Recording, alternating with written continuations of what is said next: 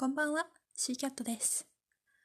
今日は睡眠法について、一人二役で会話をしていきます。登場人物は、海とゆきです。スタート。はい。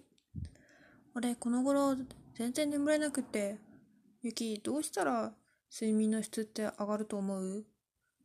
ゆき。うんと、そういう時は、よく眠る方法を考える。どういう方がいいかっていうと、論理的なことを考えないようにするといい。論理的なことを考えて眠ろうとすると眠れなくなるから。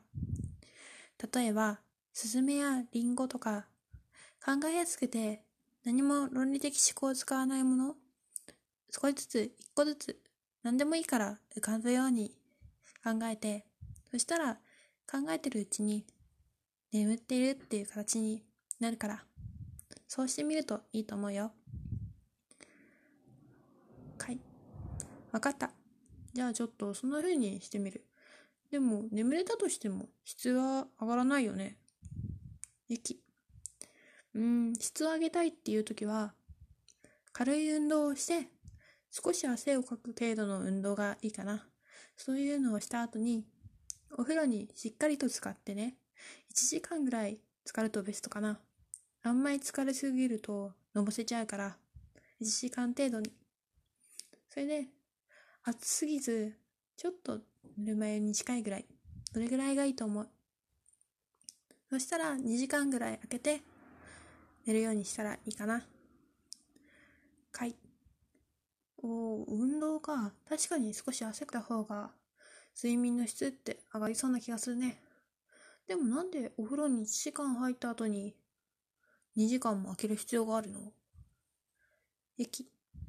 それは2時間ぐらい空けた方が体温の調整が整って眠気もするし、その2時間の間に読書をしたり、ストレッチをしたり、ストレス発散のいい時間帯になるんだ。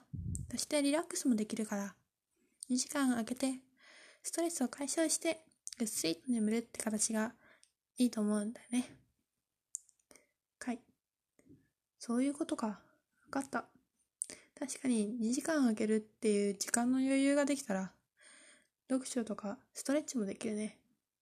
そういうのを続けることで、やっぱり継続力もつくんだろうな。ゆき。そうそう、継続力をつけて、ストレッチとか毎日することで、体を柔軟にして、行動範囲を広げることもできるし、長生きするコツでもあるんだよ。はい。なかった。じゃあ、俺は2時間あげてから、ちゃんと寝るようにするよ。いろいろ教えてくれてありがとう。ゆき。うん。でも、人にはいろいろ差があるから、自分の合った生活スタイルをしてね。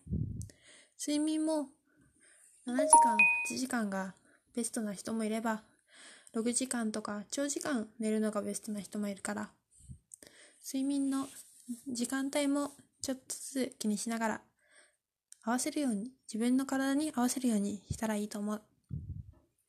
かい。うん、上がった。無理しない程度にしてみるね。これで終了します。皆さんもよかったら、睡眠の質を上げれるように、ちょっといろいろと試してみてくださいね。以上で失礼します。